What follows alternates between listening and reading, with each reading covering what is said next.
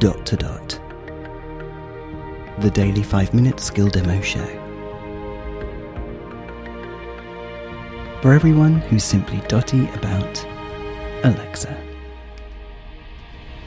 Hello and welcome to the Dot to Dot podcast. My name is Shaun, and today we're risking insanity, apparently, as we dive into a adventure style skill.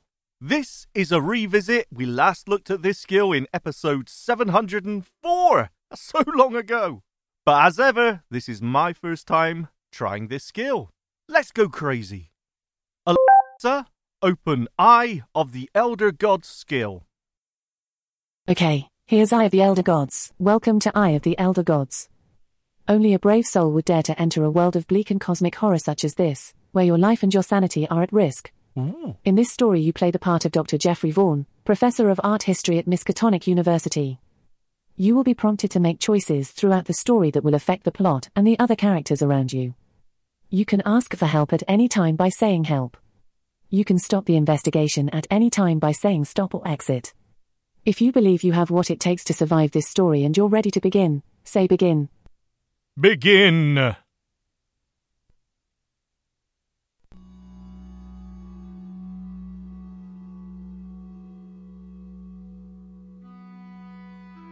Creepy.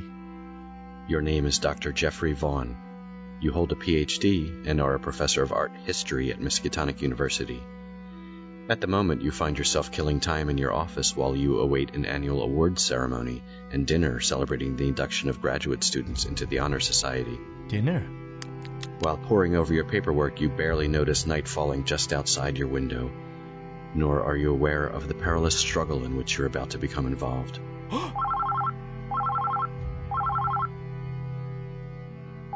The ringing of your office phone cuts through your concentration and startles you. That's me being startled. To take the call, say answer the phone, or to let it go to voicemail, say ignore the call. Answer the phone. It's rude not to.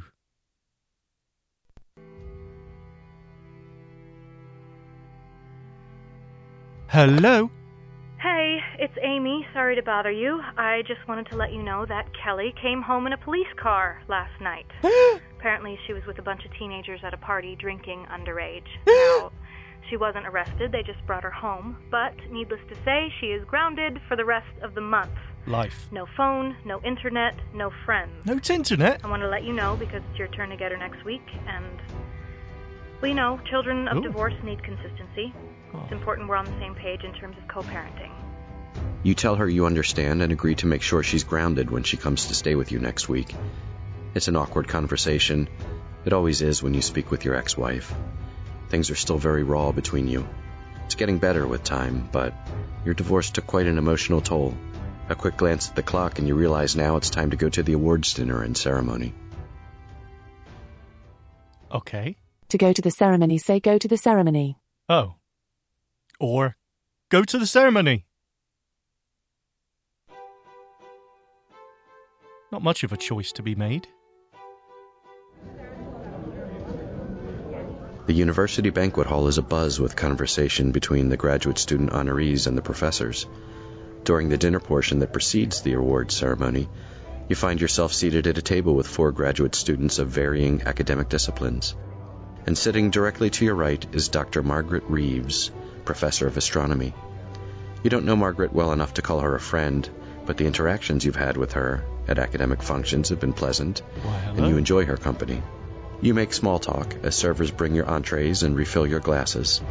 Seated at another table nearby, you catch sight of the chair of the university's psychology department, Dr. Charles Polhouse. You find yourself staring at him, feeling contempt churning within you like rising bile. Huh? You see, there's a history between the two of you, one that took a sour turn. Oh. Punch him in the face. To learn about Dr. Polo, say tell me more. Tell me more. I thought it was Poorhouse, not Polo.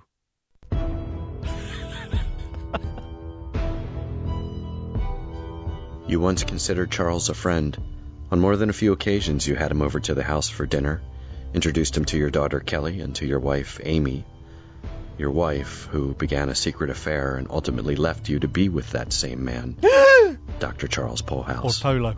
Don't look at him. says Dr. Margaret Reeves, the astronomy professor sitting beside you. Just smile and act naturally. You feel her slip a folded piece of paper into your hands. Oh.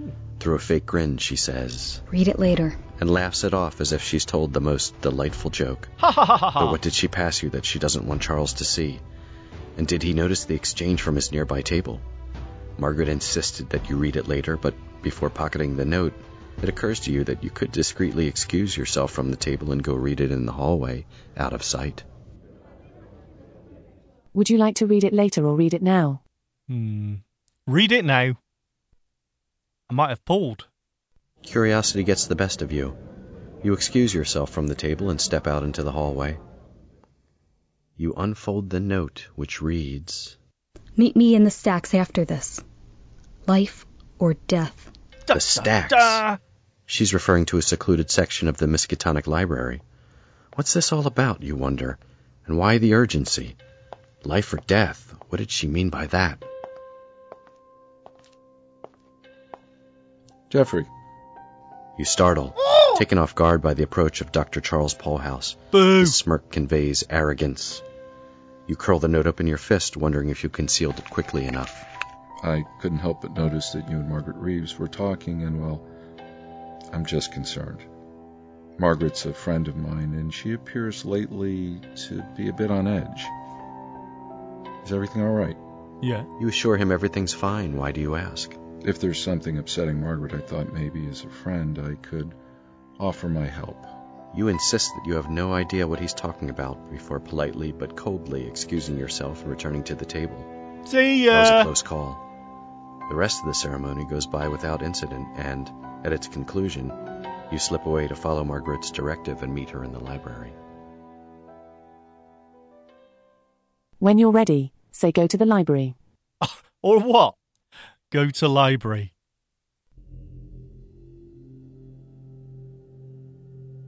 On this night, the campus of Miskatonic University seems unusually quiet. As you navigate the footpath that weaves between the administrative and the dormitory buildings, you realize just how alone you are out here. Oh. You cast glimpses over your shoulder as if half expecting to see someone or something on the path behind you. But of course, that's not the case. You force a nervous laugh at the thought of how your imagination can sometimes run away with you, but you pick up your pace regardless. Run. Once inside the well lit lobby of the library, as the door shuts and insulates you from the night outside, you breathe just a little easier. A pause to get your bearings, mm-hmm. and then you make your way towards the second floor. Even during the day when the library is at its busiest, the stacks are a section that most find unnerving. The narrow aisles and iron shelves, stacked from floor to ceiling, are reminiscent of a maze. Here you wait beneath the thin humming sound of the overhead fluorescents and the anemic, flickering light they cast.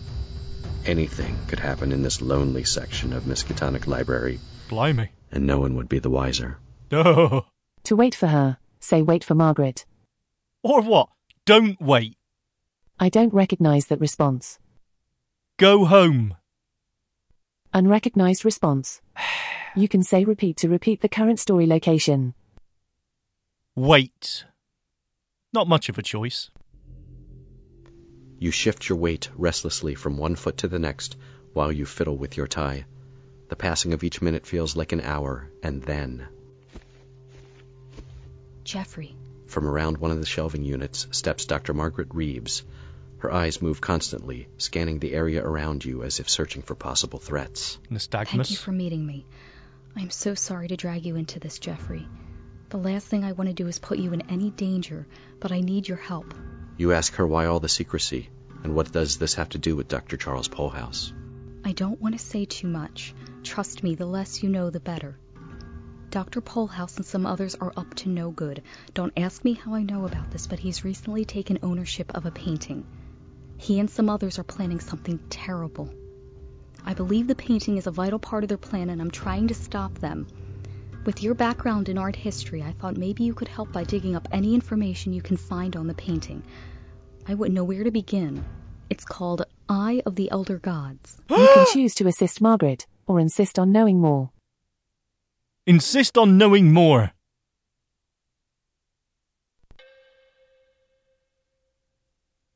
What do you mean by plans, you ask? Is he involved in something illegal? Dealing in stolen art? What's going on here, Margaret? I've said too much already. I'm sorry, Jeffrey.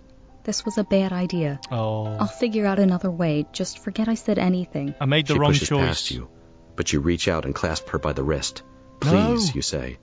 But the fear and the regret that you read in her eyes tells you this conversation is over. You let her slip from your grasp as she pulls away. I was wrong to involve you. Just let it go. With that, she turns and disappears into the maze of the stacks. You go home, and you try to forget it, but Margaret was right. She told you too much already. She spiked your imagination, and now your thoughts turn to the painting with the ominous name and what nefarious works Dr. Polhouse may be planning. You do know the name of the painting. Perhaps you can research it anyway. Then again, you have a university staff directory that lists Margaret's address. Ah. You could always tail her and see what she's up to. Or maybe she was right. Maybe you need to let it go and forget any of this ever happened. Would you like to forget about it, research the painting, or follow Margaret? Easy life. Forget about it. Sometimes the best course of action is no course of action. I agree. You go back to your life and try to forget about mysterious paintings and the machinations of Dr. Polhouse. You focus on your job at the university, your upcoming week of custody with your daughter, and you manage to regain a sense of normalcy in your life. That is, until the day of the solar eclipse. Uh oh. While observing the celestial event, at that moment when the moon eclipses the sun, as the sky grows dark, there comes a cataclysmic sound as if the world were being ripped apart. Every buried fear and nightmare that you harbor deep in your psyche, Sounds like a that you refuse to consciously recognize, is torn loose and rushes forth to confront you. Your body trembles uncontrollably, so much so that you can barely stand. To find out what you see next, say tell me more. Oh, I'll leave that to you. Cancel. Thanks for playing. Come back again if you dare. Wow, that escalated quickly. But I've got to admit, the story did drag me in. I am interested and I will go back and play some more of this. The only thing was that some of the choices I was given actually weren't choices at all. Wait? Well, what was the other choice? Not wait? Hmm. Anyway, if you like the sound of this, why not give it a go? That was Eye of the Elder Gods. Thanks for listening. See you next time. Feedback, comments, demos. The dot to dot podcast at gmail.com. briefcast.fm